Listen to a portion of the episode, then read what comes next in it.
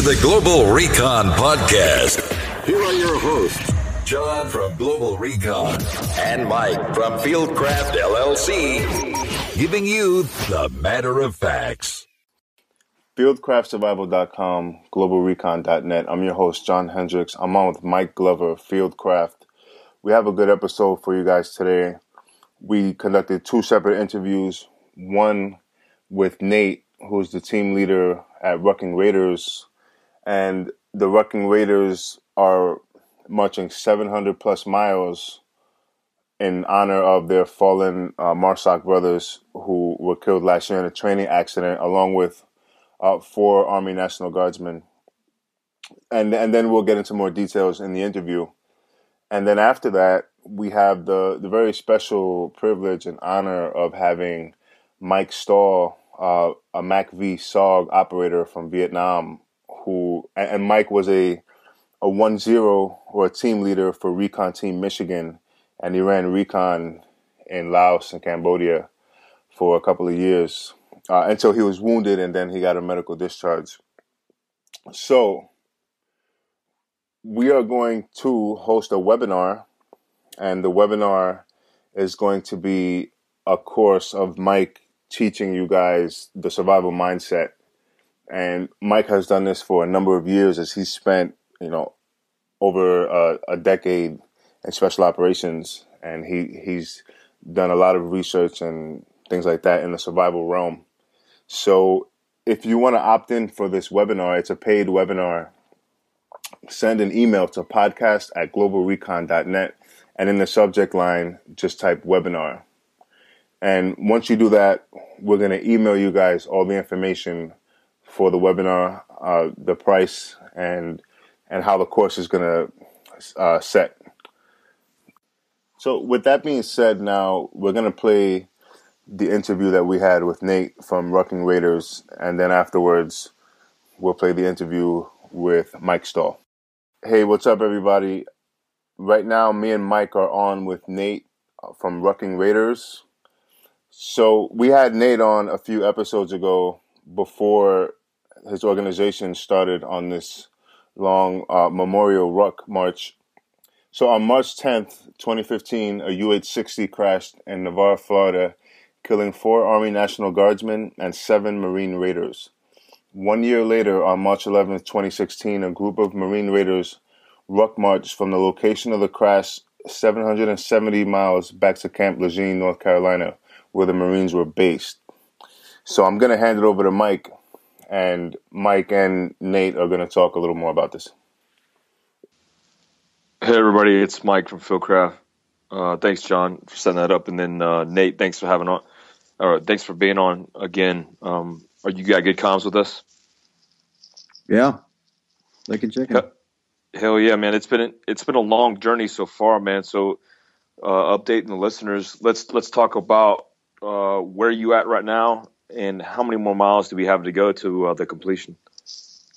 Sure. So uh, up to this point, we only have 4.4 miles left. So as part of our plan, uh, being conservative in nature, we had a day and a half built in to uh, you know a lot for any you know weather or traffic uh, traffic jams, anything that, that maybe cause would cause us to have to divert our route to delay our arrival.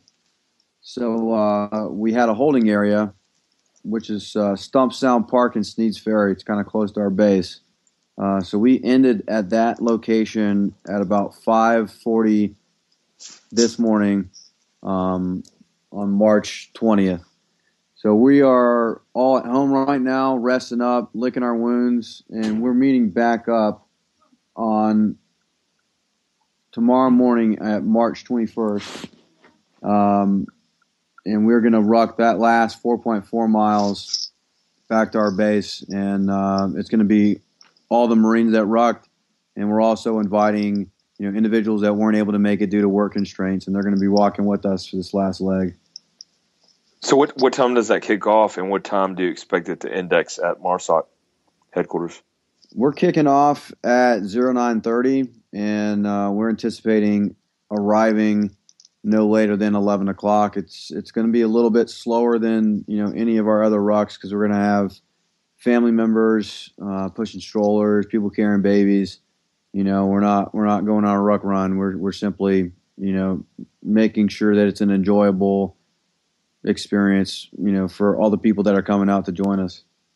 So seven seven hundred plus miles, man, and and that's a you know for for people who aren't in special operations or kind of the community. Um, you know, that's something we do all the time. Long range movements with a ruck. That's kind of like the staple of our job. That's like a common core task. How many miles were you guys averaging per day? And were you guys going seven days a week the entire time? We were going 24 7. Um, as a whole, within 24 hours, um, our guys were going about 88 miles per day. Um, the way we were broken down is we had seven teams, and each team was associated with, about 13 miles per leg. You know, but there was times where guys were doing two legs a day. You know, racking up you know some serious mileage within a 24 hour period. The, uh, you know, I know you had a lot of support from the communities that you went through, and then external communities who who came in to support you guys. Did you guys actually have people that were with you rucking the entire way, or was it just uh, as you picked them up when you went through certain towns, or was it just a combination of, of the two? Well, we had a core group of guys that did every leg, um, and they are with us from a couple days before the ruck march until now. You know, here we are about to end tomorrow. Um, on top of that, though, we did have interactions with all the different military bases along the way. Um, as far as I know, we had individuals from every branch of service except for the Coast Guard. So um, as we went past different bases, like we went past uh, Field, we had you know individuals from Special Forces and CCT come and join us. And then as we made our way through Panama City, we had some of the sailors and Marines from the different dive school courses in Panama City. Um, and then we kept moving up north. We go through uh, near Moody Air Force Base. We had some airmen come out there. Once we get towards Fort Stewart, we had um, guys from Third ID uh, come out. And then um, we went through Beaufort in Parris Island. So obviously there's a, there was a handful of Marines that came out and rucked with us for that. And um, you know now that we're about to finish at Camp Lejeune, you know we do anticipate you know quite a few guys coming out, but we're, we're trying to kind of keep our our footprint somewhat small. We don't want to have like the the Forrest Gump effect where we got three thousand people coming down the road. You know, so uh, tomorrow, you know we we do anticipate you know upwards of a you know 100, 200 guys walking with us and uh, you know we hope we don't get higher than that. But uh, you know, it, it's just been overwhelmingly positive support. I mean, the thing this thing went viral, and we, we weren't even really anticipating it being that big. Is there is there because uh, you know when I think about just that the experience, just hearing about it humbles me that you guys are doing these the, these long range movements for your brothers. Um, is there anything for you as an individual that stood out um, along the way um, as you know whether it was an ex- uh, individual experience or something that you saw uh, that kind of you know brought things to I don't know to light to to realize what you were doing was was having an impact and an effect. So there's a couple instances that stand out to me as as some of the you know I guess highlights of my memories from this whole thing and you know, one of those was our ruck team.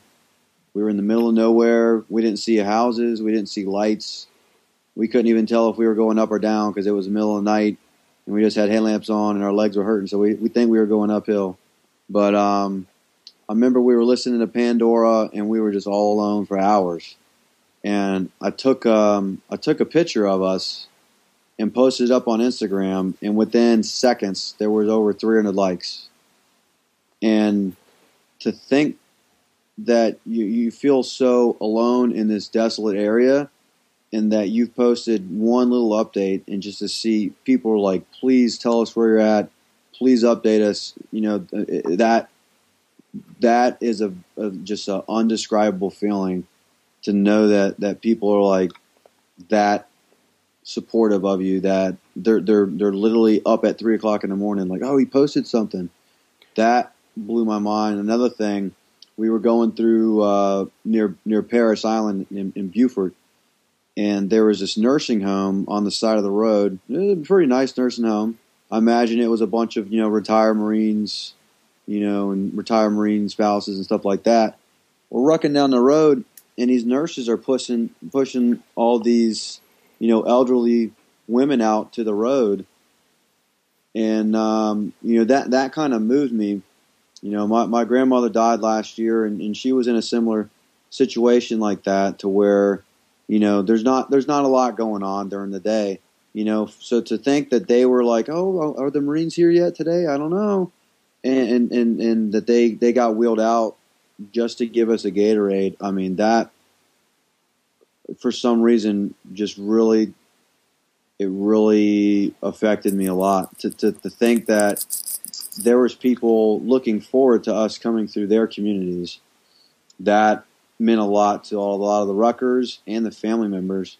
You know, for them to be able to find a little bit of you know a glimmer of hope towards the future in in this you know horrible time frame, which you know one one year out from the initial accident. There's a, there's a lot of grief associated with that. So for them to to be getting these same feelings that I'm describing right now is, is priceless, and, and and that's what made this ruck march so worth it.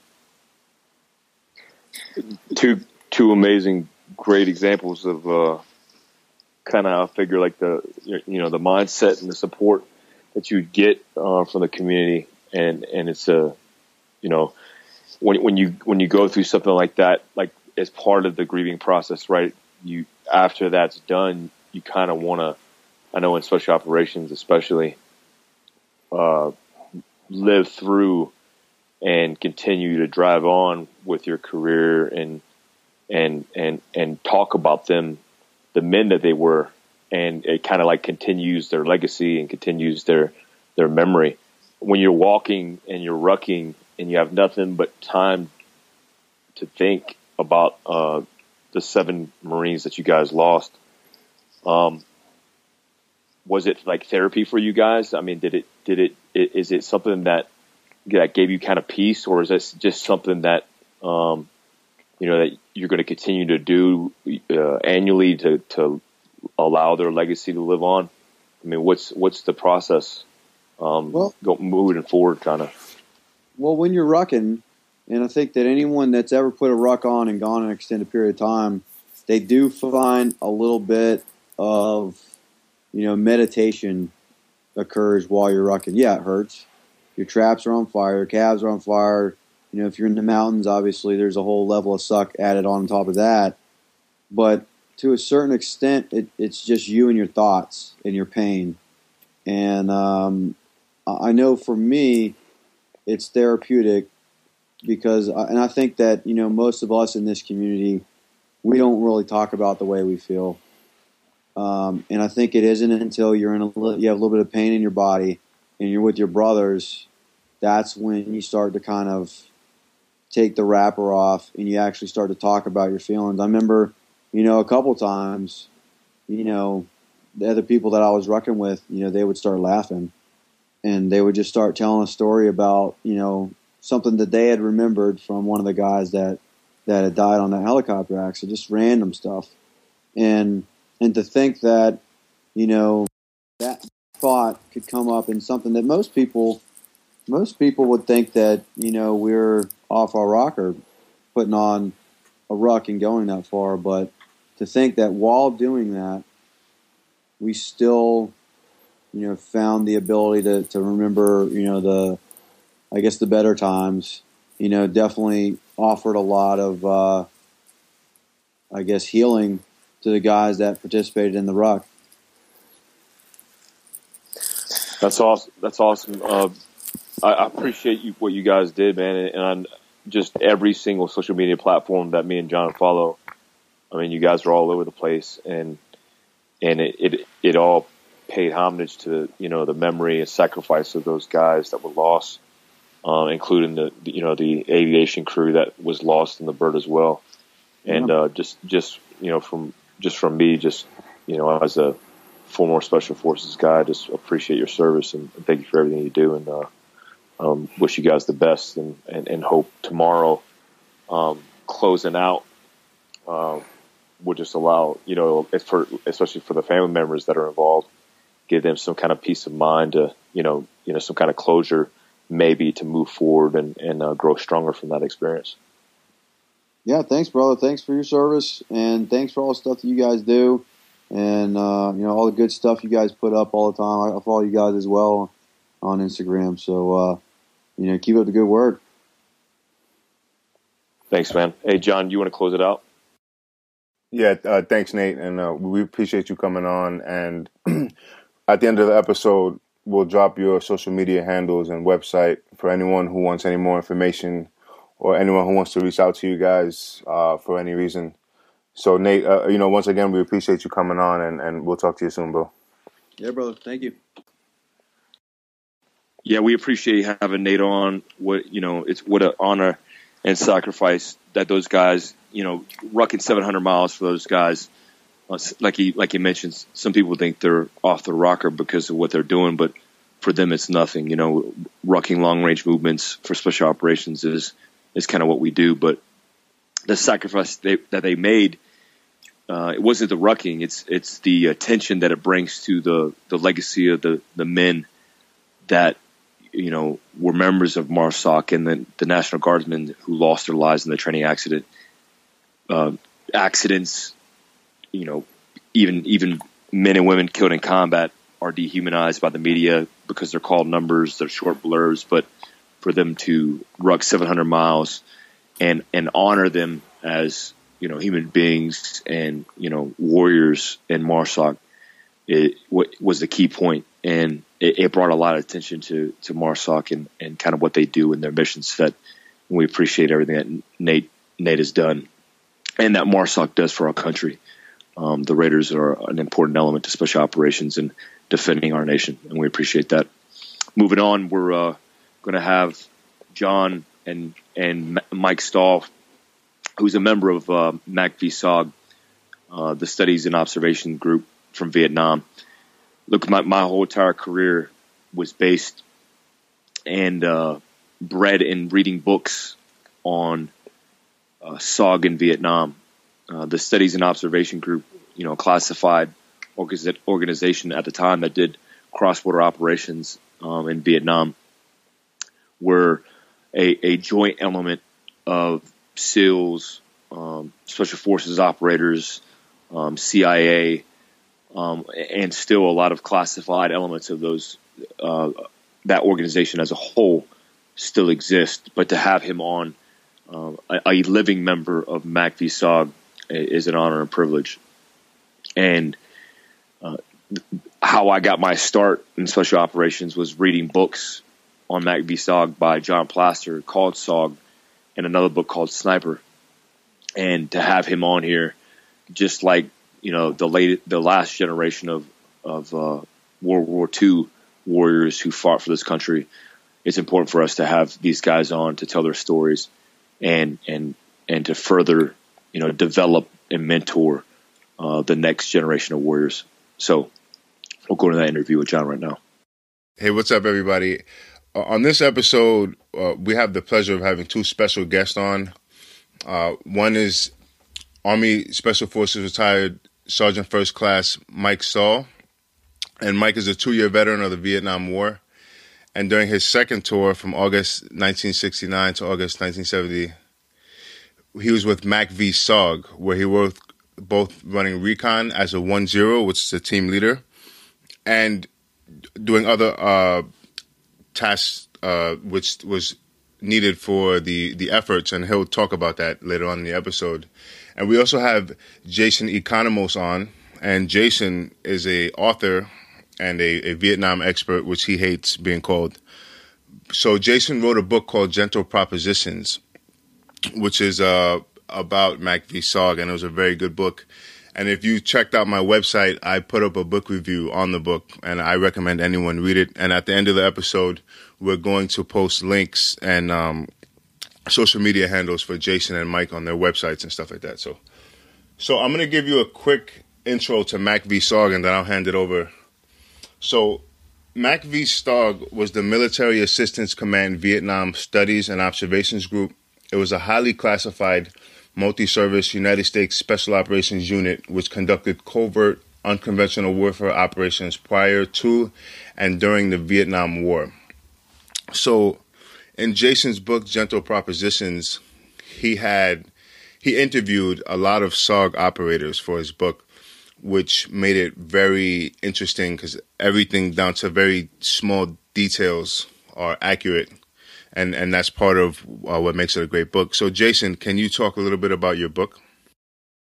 Uh, yeah, sure. Um, glad to be here uh, finally with you guys, John, and uh, good to talk to you again, Mike. Um, I spent uh, I spent about a decade researching and interviewing and writing gentle propositions, and um, it I, I, researched everything you, you, you can't even imagine from the inside of the cockpits of uh, of aircraft to um, to the intricate operations of, of various small arms, all kinds of stuff. Not just how the units were organized and how they fought, how they trained, how they lived with each other. Uh, it, it's it's an ongoing process, and um, I it's it's fascinating to me even still after all this time. All right, so Jason, so I know you, you've you've gotten the opportunity to talk to some of these SOG operators over the, the course of your research, um, and then we have the opportunity of having Mike Stahl on, and Mike ran recon in Vietnam. So, Mike, can can you give like an introduction and talk about you know when you joined the army, and then talk about uh, what you did leading up to getting into MACV-SOG? Uh, sure, John, and and uh, also, thanks for having me on. It's it's a, a great honor to be here and a pleasure to spread the word about these little known operations of some very, very brave men. Uh, I enlisted in the Army in 1962, well before Vietnam was even on the map. Uh, I was living in Florida. The Cuban Missile Crisis was going on. I was 17. I dropped out of high school and uh, uh, guys of my generation were very, very patriotic because of all the uh, World War II stuff we got to see on television. So it just seemed the right thing to do and go and enlist. Uh, of course, that never went anywhere, and I ended up becoming a parachute rigger. Uh, volunteered for language school and learned to speak Arabic. And uh, through my sport parachuting activities, I met a special forces recruiter, uh, Gordon Mike McPherson, damn fine man. And uh, he convinced me that uh, I needed to be in special forces. So I went to training group, uh, became an 11F, an operations and intelligence sergeant, did my first tour in Vietnam with an A team and then worked some on a C team.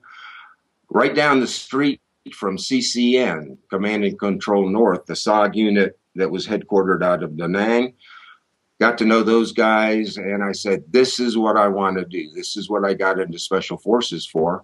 Went back to the States for German language. Uh, they tried to send me to the 10th.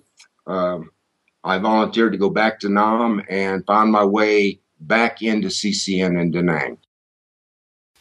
So, what what was that process like for you to actually get into uh, MACV-SOG?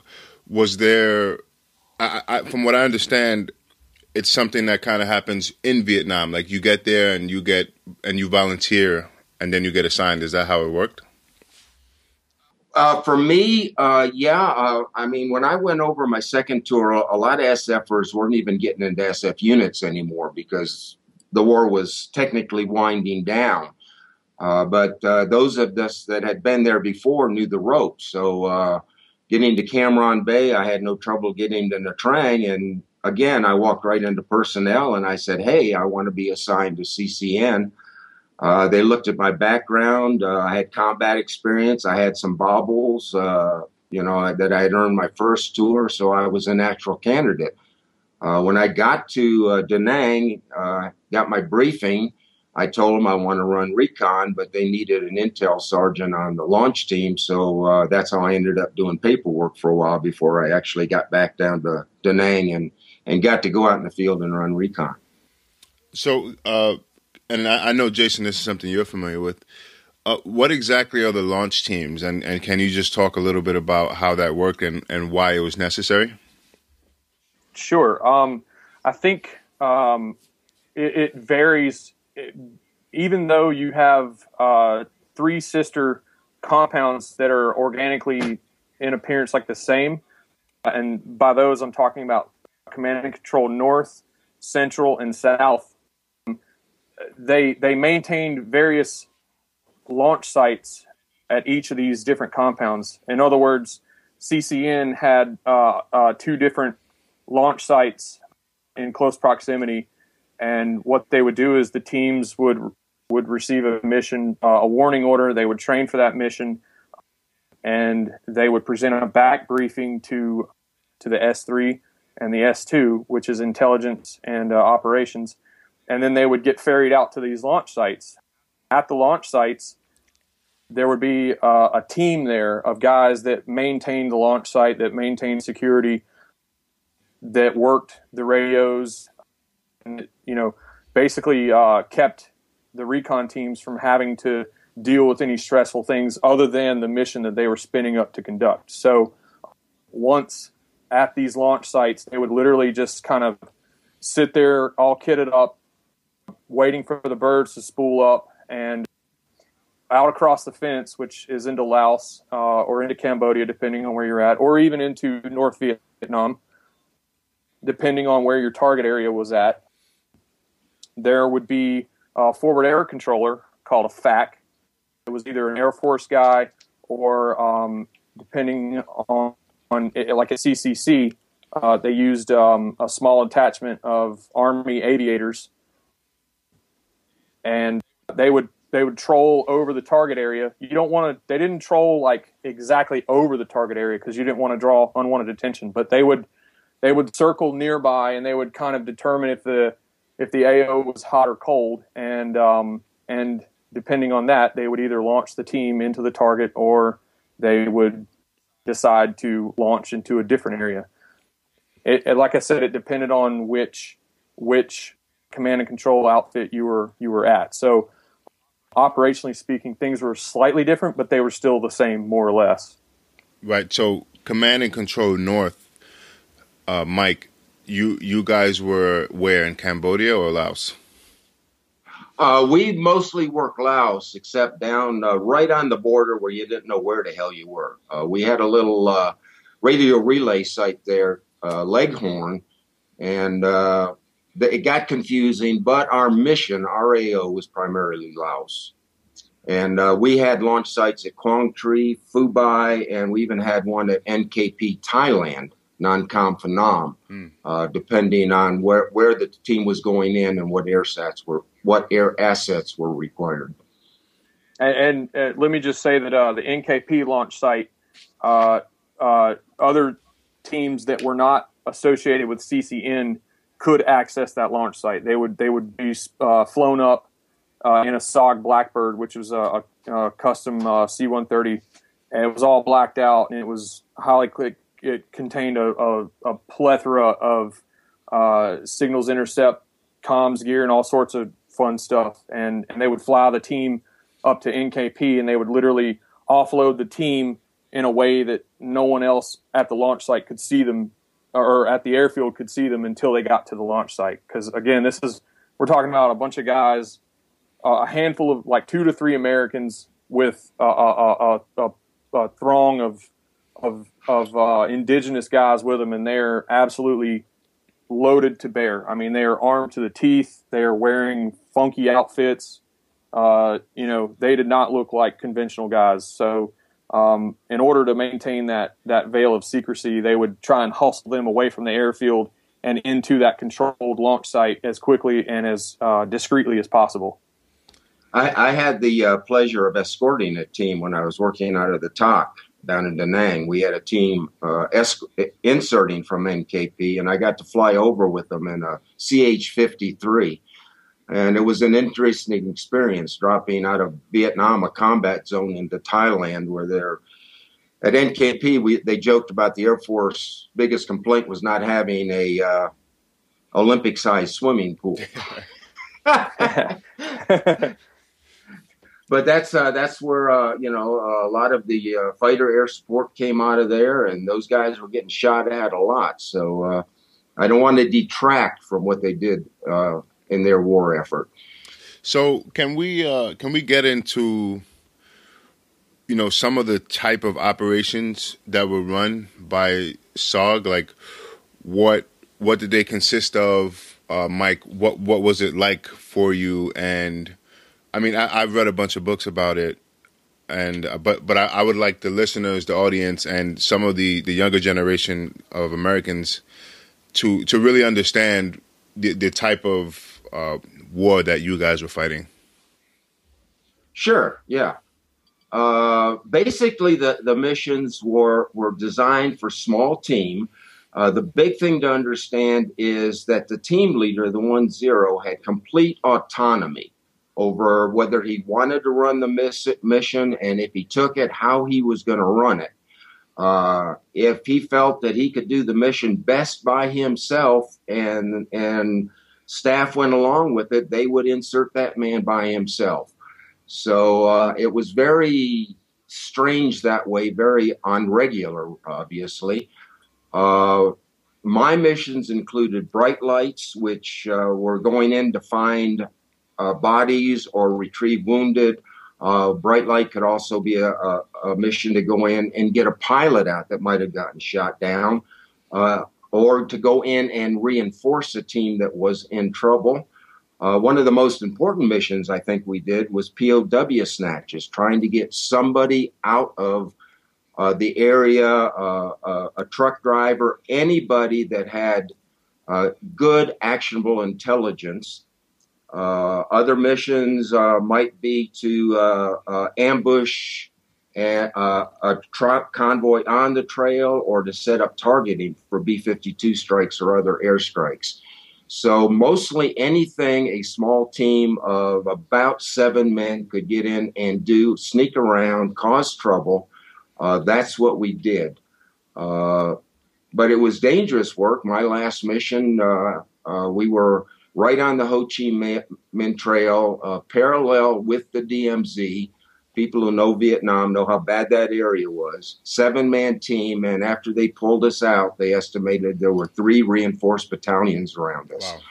Wow. Uh, so, so you can see why sometimes stealth is better, you know, than anything else. Right.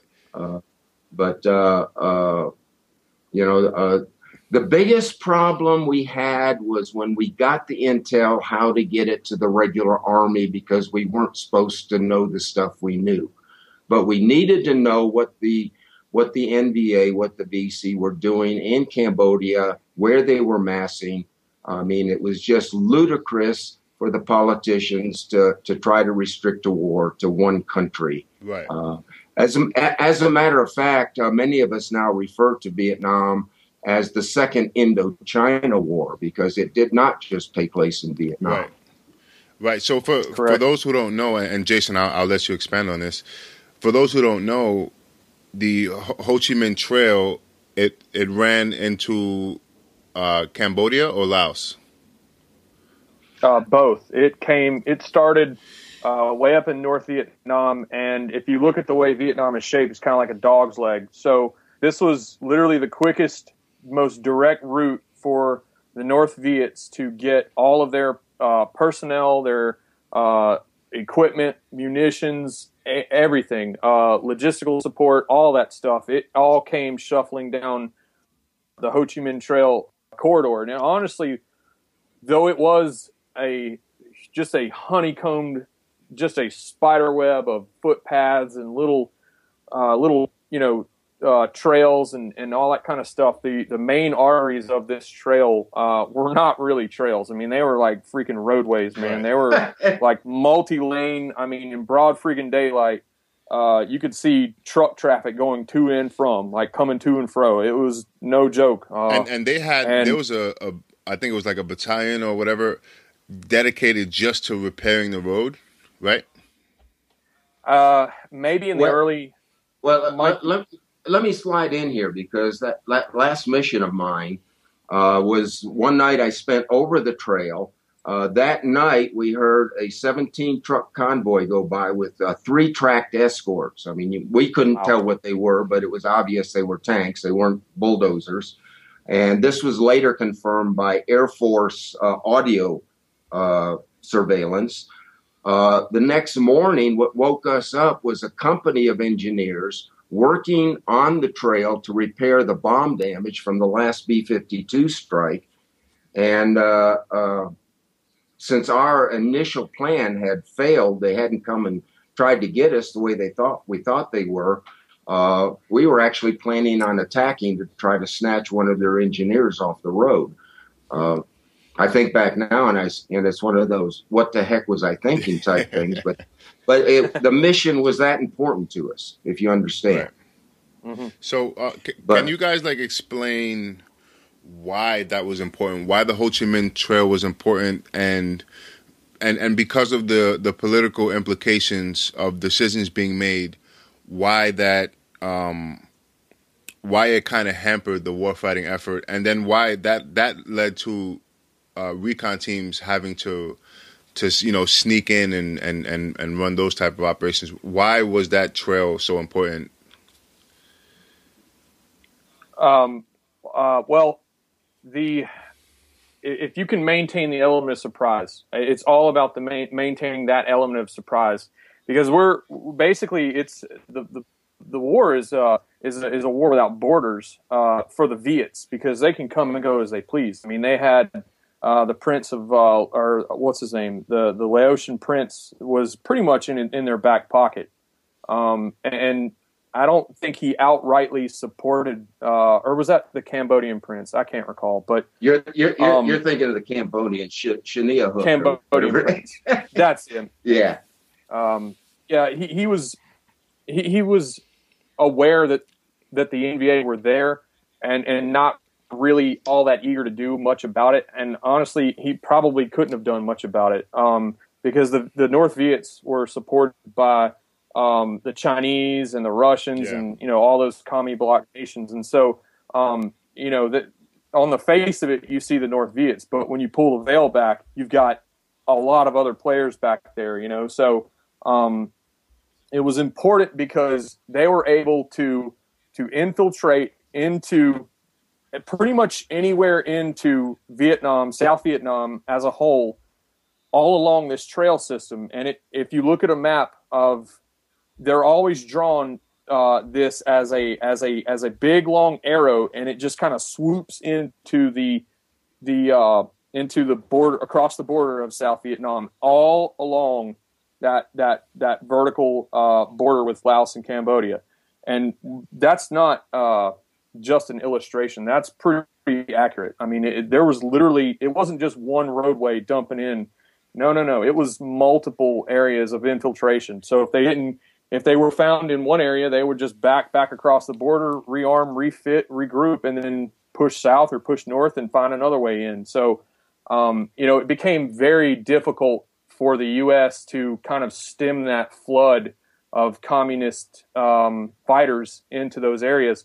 And you know, a lot of people think that that um, that Vietnam, like fighting in the jungles, uh, you know, you see the enemy and you shoot the enemy. It's really not like that. I mean you're talking about guys, you know, American units. Uh, I won't say aimlessly because they're, uh, you know, it's my understanding that they had missions, of course, but um, a lot of these missions were just search and destroy. So they just, you know, they they find they they look at a map and they say, you know, maybe they have some intelligence that, that points to a certain area and they they go out there and they look for them and. Um, you know, when you when you engage in combat, it's very in, in jungle is very and Mike can tell you this better than I can. Obviously, it, it's you're the guys you see are up close and right in your lap, and then there's only maybe one or two that you see, but you know there's so many more back there you can't see, and they're all shooting, or maybe they're not shooting. Maybe they're waiting on you to fall into a trap. So it's it's it's it was not in my under to my understanding it was not an easy way to fight.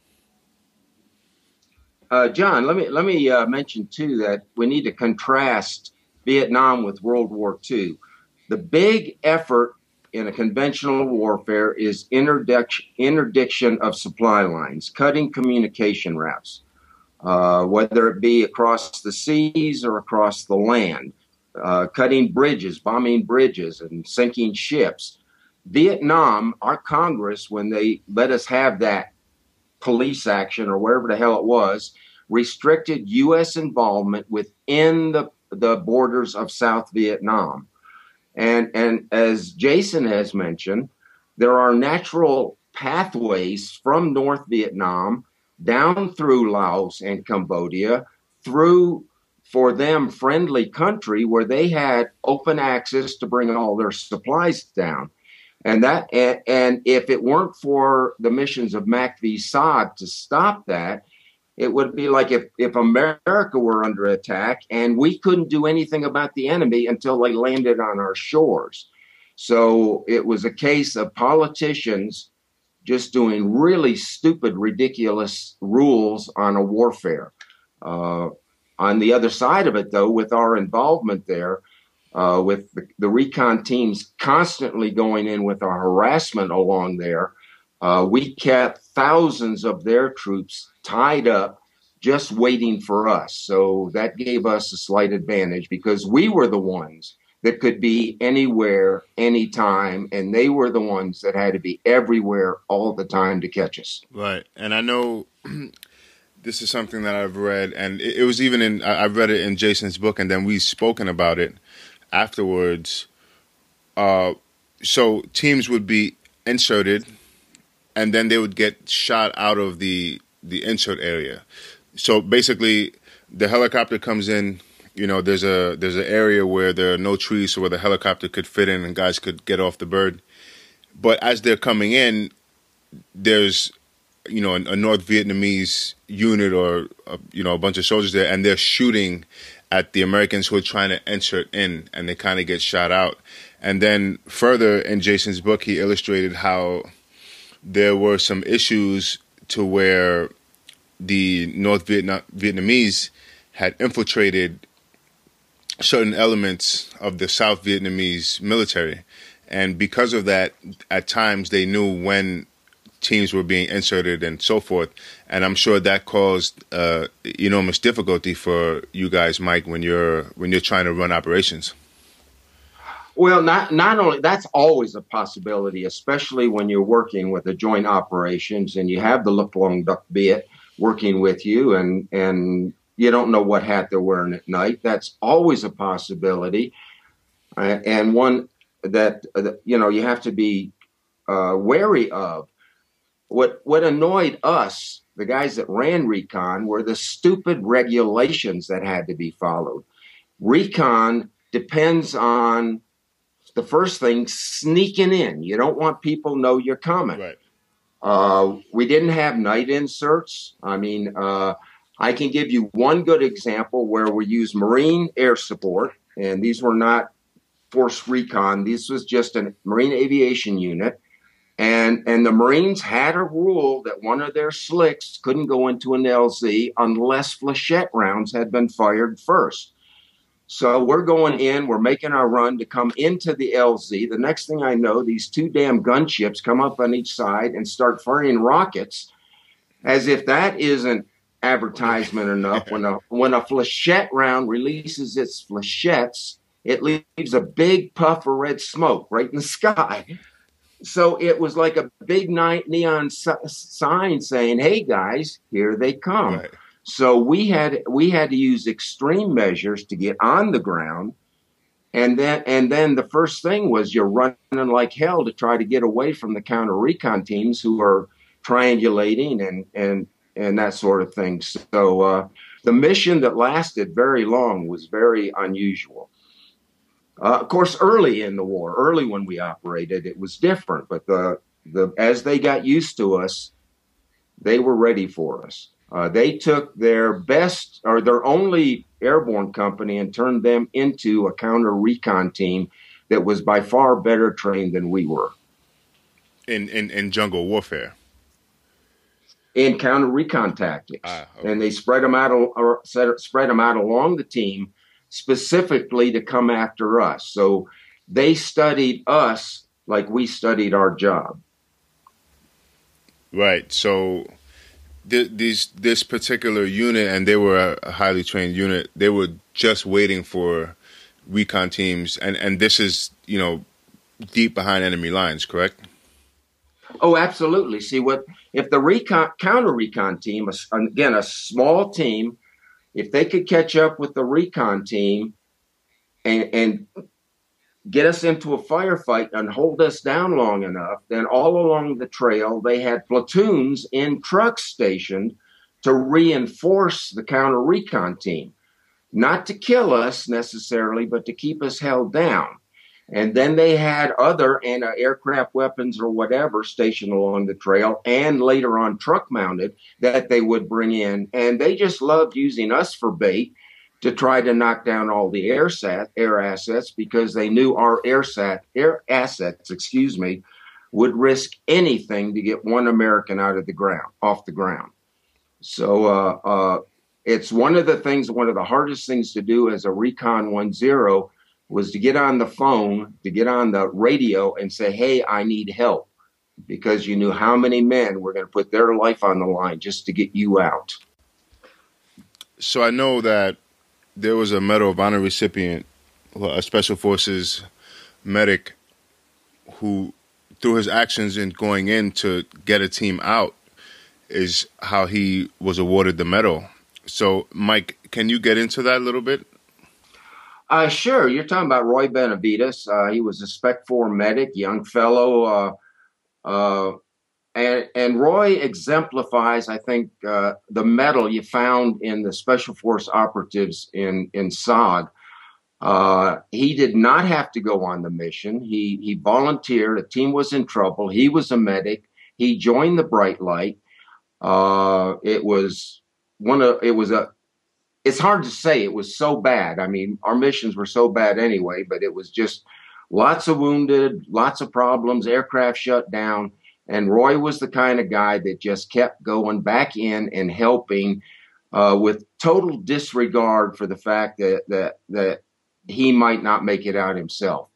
Uh, and it should be noted that these kinds of actions uh, with, with special operations units it's really hard to get recognition for this kind of activity because of the military regulations that sometimes require excessive amounts of of, uh, of eyewitness evidence of what the person has done. Uh, so Roy Benavidez is a good example and, and stands to represent all the unsung heroes that that performed like him, but just never went noticed. Absolutely and you know because of where the the action took place, uh, it became difficult for the military to award him that uh, that medal because of you know where it was taking place because we weren't supposed to be there. Right, I, I think on the uh, on the citation, I think it, it, was listed that this action took place in North Vietnam, if, if I'm not mistaken. I, I honestly have not read uh, word for word the citation. And it's been a while. I've read it, but it's been a while. Uh, but the the action itself took place in Cambodia. Right, right. And he he didn't he wasn't awarded this medal till what somewhere sometime during the 1980s, right? Yes, that's correct. Uh, I some people argue that he had people campaigning for him. I don't believe that's true whatsoever. Um, he he was in touch with some people. I think one of them was a newspaper, a local newspaper reporter in, uh, I believe, somewhere in Texas, which is where he was living at the time. And um, they got a hold of his citation and the story and all that kind of stuff. And and they, I guess, I again, I don't like the word campaign. I don't think that's very fair at all because what the man did, he did with absolute disregard for any kind of fruit salad you could pin to his chest. I mean, Mike knows these type of men. He served with these men and um, so I, I, will not use the word campaign, but um, I believe they kind of brought light to the to the actions again. And when people really started to sit down and interview some of the people that were on the ground that did survive, that were a part of the recon team, people that were on the aircraft, uh, the, the multiple aircraft that went into the area, uh, they all unanimous, unanimously agreed uh, that that the actions that Roy had had done that day for those men uh, were above and beyond. Yeah, absolutely. And I remember I read uh, Eric Blehm's book called Legend, which is about uh, the the actions that day and and the story of Roy, you know, when he entered the military and leading up to that day, and it was just like out of this world. You know, the the teams are completely surrounded. They're getting shot up. Every one of them was wounded, and some of them were, were people that Roy had known and served with. And he just, you know, he jumps off the helicopter runs directly into the thick of it and you know had an, an, an, untold amount of wounds. You know he's getting shot and x y. And and then he ended up getting some of the guys out. So yeah he did. Uh, i don't mean to cut you off there john. No, um, he, he he did uh, he was wounded multiple times. I forget exactly how many times. Um, and on the flight back uh, when they when they extracted the team they finally got got everyone out that they could get out because there were a couple of indigenous uh, guys that were that were that were killed in action that they could not retrieve. Uh, when when he finally got back to the launch site, they thought Roy was dead, and someone recognized him because he was so just. I mean, he was glazed over with everyone's blood, and I mean, just you know, was just torn to shreds. And they thought he was dead. And and uh, a friend of his recognized him and said, "Hold up, that's Roy."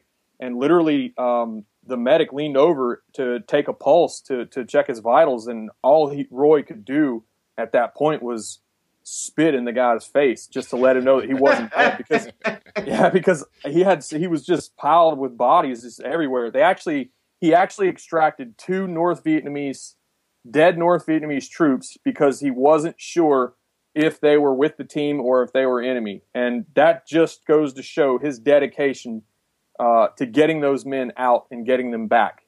And um, and and they thought that he had died, and they were literally zipping him up in a rubber bag. And and I believe he was conscious of this going on. And when they leaned over to check his vitals, he he had to spit in the guy's face to let him know because he couldn't speak, of course. Uh, just an incredible story, man. And I mean, SOG is full of stories like that. You know, it just I mean, another one is uh, is um, uh, uh, Robert Hel- uh, Robert L. Howard, Colonel uh, Colonel Bob Howard, and this man was submitted for the medal three times. Yeah, yeah. So mm-hmm. I mean, just amazing. And, and, and let's not forget the rest of the troops too. I've seen dust off pilots and guys flying slicks coming in, uh, fire all around them, and they are so focused. And you know and and the co-pilot next to him's head can come off and they just they stay on track. Uh, i mean nobody should forget the bravery of, of the slicks and, and the dust off pilots in vietnam. Absolutely. Yeah i, I mean I, I wouldn't be here today if it weren't for these guys. So you know I can't. They, whenever you guys got in trouble, they were they had to you know they were the, the, the backup. Like they had to come in under fire either drop guys off or or stay there long enough so that the team can extract while you know they're they're getting shot at from 360 degrees. I mean it's just crazy. Well well that's the concept of the team effort you know. Recon guys would be less likely to go in if they thought the air crews weren't going to come and get them if they got in trouble so it's it's a symbiotic relationship everybody doing their job and working together and and and and being able to trust these guys. I mean, it you know we were soldiers. The the the pilot that that kept coming back there against orders. Uh, dedication above all else to your fellow soldier. So, Mike, can you can you give the audience uh, something that stands out to you, something that happened on a mission or an operation somewhere while you were running recon, and can you share that with the audience? Uh, sure, John. Uh, but a- actually, you know, what I'd like to say is that in special forces, we got to work with the Vietnamese. Getting shot at is getting shot at. Having hand grenades thrown at you is the same. I would like to say that my greatest memories from Vietnam are working with some really fine Vietnamese people, some fine, fine Vietnamese officers, and and it it for me made Vietnam looking back more fun than fear now. Uh, uh, one one example would be when we got some of that uh, uh, pop in the pan popcorn in a care package, and we gave it to our Vietnamese cook cookie to pop the popcorn for us. And he didn't know about those little shaky pans we used to get. And uh, we heard Cookie back in the back in the team rooms cussing and swearing. And I went back there, and there's Cookie with one of those great big stew pots. And he had dumped the popcorn in there, and he had his arm down there trying to make popcorn for us by stirring it up so it wouldn't burn. Uh, my heart bleeds for the people, these good people we abandoned. Uh, let's not always dwell on the combat. Right. Is that okay? Yeah, absolutely. And and and I guess we can have uh, my friend Tu Lam from Ronin Tactics on with you in a future episode. And Tu is actually Vietnamese, and after the fall of Saigon, when the North uh, took over the South, Tu's family, a lot of his family were educated, and some of them served in the military, mm-hmm. and they were like brutally executed in front of him. And him, his mother, and his brother managed to escape, and and then they, you know, for a couple of weeks they were out at sea, and and eventually they made it to the states, and then his mother remarried a, a special forces officer. Mm-hmm and and then Tu went on to serve for you know 22 years in the army, and 20 of those years were in special operations. So I, I think it would be very interesting to have you and Tu on, and you guys can kind of have a discussion. I'd love it, absolutely. That would be awesome. Uh, can I just say I have nothing to add to that conversation between those two, but I'd just like to sit here and listen to it because it would be amazing. Yeah, I've got a, a, a good friend. Uh, he's a retired Navy captain now. I met him as a, a lieutenant commander. Uh, he was on one of the boats there off the shore in, in Saigon, and to sit and listen to his story, you know, from from being an officer on the deck, is just totally amazing. Wow. Yeah, and and uh, are you talking about how like the people were escaping? And and that they were just like on uh, these boats drifting. Is that what you mean? Uh, yeah, and the you know pushing the choppers off the decks and the panic and the people they had to leave behind and and the fact that uh, some of them disobeyed orders so that they could save more people. I mean, uh, you know, it's it. Well, I don't have to tell you guys this. It's one one thing to see the the news clips, another thing to stand there with a man and talk to him about being there. Right. Wow. Yeah. Okay, so we're gonna conclude this interview, and it was great having both of you guys on, and I hope that the the audience can take away from this interview and and really kind of get a small glimpse into what uh, running recon was like in Vietnam, and, and we're gonna have several episodes dedicated to the subject. So, Mike, I'll hand it over to you, and you can kind of close out. Uh, yeah, John, I want to absolutely thank you for having me on. These are issues that are obviously dear to my heart. I would like to encourage your viewers to read Jason's book because it is one of the most readable books about what we did in SOG that I've ever come across. And I would sure, certainly like to get with you again some, sometime, John, to talk about the VA and PTSD issues. Uh, since I do have a, a bachelor's degree and a master's degree and have worked somewhat extensively with this and am terribly upset at the way the VA is letting our uh, returning troops down and our old veterans. Uh, so uh, again, thanks for let, having me on, and I hope to see and talk to you and Jason again very soon. Sure. So, Jason, can you just uh, give us a, a, drop for your book? Yeah, um, the book is again. The title is uh, is uh, Gentle Propositions, and you can find it on Amazon.com. Uh, just type in Gentle Propositions and it'll pop right up. Uh, paperback and uh, Kindle, and I'm also working to get uh, it on uh, Audible. So it, it's something that I haven't quite learned all the ins and outs, but I'm working on it, and I am working on the sequel as we speak. Nice. I, I can't wait for that. And I, I actually I read your I read the book on Kindle, and I'm looking forward to reading your next book. So what I'll do for the listeners on the podcast notes, which we we have these at the end uh, on, on my website after each episode, and we post the social media handles and the the websites or any point of contact for the guests who are on the, the episode, and I'll post a link there for anyone who wants to just get it directly on the on the website. Great, great. Thank you. And again, I want to let everyone know that there is an extensive glossary in the back of the book. So if you get tripped up with some of the uh, terms and the uh, the phrases and all that kind of stuff, you can find that stuff in the back. Don't freak out. And you have uh, you need no uh, prior knowledge about the subject, so you can just jump right in. Nice. All right, guys. Uh, we'll talk to you guys in a couple of days. All right. Sure thing, John. Thanks. Thank you both. Thank you.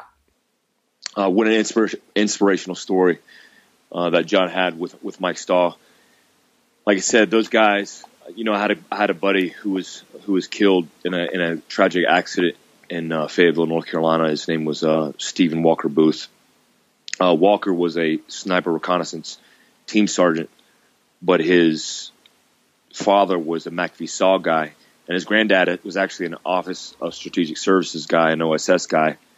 Um, so he's like a he, you know basically a fourth generation uh, or a third generation uh, a Green Beret or Special Operations guy. But his dad was a reconnaissance team leader for I believe Recce Team Maine, and uh, the impact that he had on me living through his dad uh, and understanding the history of the studies and observation group and and what MACV-SOG along with all the other elements that work with Mike Stahl's elements including the helicopter pilots as as was described, and the uh, uh, the strike Mike Force strike teams that operated with them uh, was quite impressive. And just like now today on the front lines at the tip of the spear, uh, we call it joint task force. This joint task force that exists that are going after ISIS and really leading the way in clandestine and covert operations against uh, terrorists across the world in a way, or you know, factually, the study and observation group SOG was doing that during Vietnam and had a big role in kind of maintaining the stability of killing and capturing bad guys, and and you know, through sabotage and and subversion, were able to defeat the enemy without a lot of people understanding what was going on in the country in direct action operations against um, the Viet, Viet Cong. So thank you for uh, to to Mike Stahl for his service and everything that his guys have done, leading the way, and then obviously mentoring guys like me and two um, to to be the next generation of warriors, and then hope hopefully inspiring you guys through the Global Recon podcast to you know seek further education on SOG, and we hope to have those guys on and you know crew for, I think we're having John uh, future um, helicopter pilots that were involved with that those operations, um, you know, et cetera, et cetera. So uh, I'll pass it over to you, John, and uh, we can close it out. Yeah, it was an awesome interview. And, you know, I myself had read a couple of MACV SOG books from Vietnam. And after reading it, I just, it was just like, I couldn't believe uh, some of the missions that these guys uh, came out of because a, a, lot of it was them, you know, six, seven man team just being com- in the middle of an, you know, NVA battalion in the middle of the jungle. Um, so you, you, can imagine how intense that is. And well, we, we will, uh, at the end of the episode, I'm sorry, at, on the podcast notes on my website, which we put up after every single episode, we're going to put up some links for some different uh, MACV SOG books that you can check out, and and you can hear these stories for yourself or read these stories for yourself. Okay, so for anybody who would like to contribute or reach out to the Rucking Raiders uh, on Instagram, their handle is Rucking Raiders, and their website is MarineRaiderMemorialMarch.com. They have contact information on there for anyone who's interested for my friend Jason Economos, who wrote a very uh, good book on MACV-SOG, which Mike Stahl uh, contributed to. You can find him on Instagram at JS Economos. So that's J S E C O N O M O S. And the name of Jason's book is Gentle Propositions. You can find it on Amazon.com.